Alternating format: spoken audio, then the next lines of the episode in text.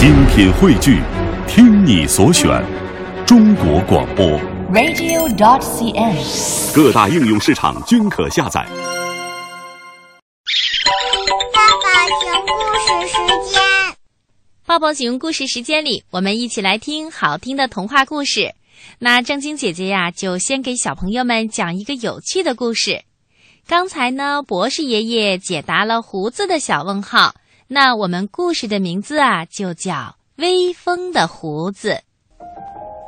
幼儿园放暑假了，大熊跟小兔子在灯下看图画书。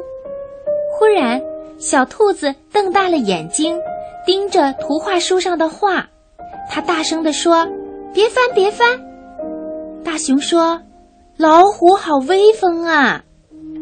小兔子问：“你知道老虎为什么显得那么威风吗？”大熊回答说：“大呗，它有花纹呗，它有劲儿。”小兔子摇摇头说：“是因为它有威风的胡子，你想想看，是不是啊？”大熊凑近了图画看了看，老虎的胡子果然是长长的，朝两边张开，很威风的样子。小兔子出神地看着天上的星星说。如果我也有这样的胡子，那该……忽然，小兔子一跃而起，我得回家一趟，我要发明老虎胡子，变得跟老虎一样威风凛凛。说完，就跑回家，把自己关在房间里，调配各种药水儿，在胡子上抹了一遍又一遍，失败了一遍。再来一次，他呀从来都不怕失败，搞发明可不是那么容易的事。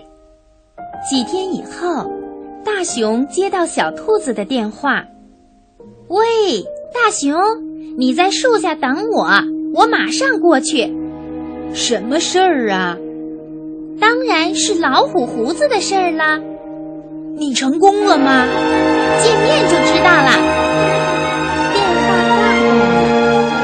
大熊好奇地跑到树下张望着，想象着小兔子长着老虎胡子的模样。不远处，小兔子正朝这边走来。不知怎么的，它每走一步，脑袋就东摇一下，西晃一下。哎，小兔子这是怎么了？走近一看，大熊大吃一惊。小兔子的胡子粗得像几根大棍子，压得它头都抬不直了。怎么样，威风吗？小兔看着大熊问。大熊还没来得及回答呢，旁边一只小猪从这儿经过，小猪吓得尖声叫道：“哦，大胡子怪物！”一听说有怪物。谁不来看个稀罕呢？一会儿围了一堆人，还是大熊推开众人，把小兔子救回了家。小兔子赶快理掉了老虎胡子，本来想跟老虎一样威风的，这下可好，胡子光光的，一根也没有了。他呀，好几天。都不好意思出门见人了。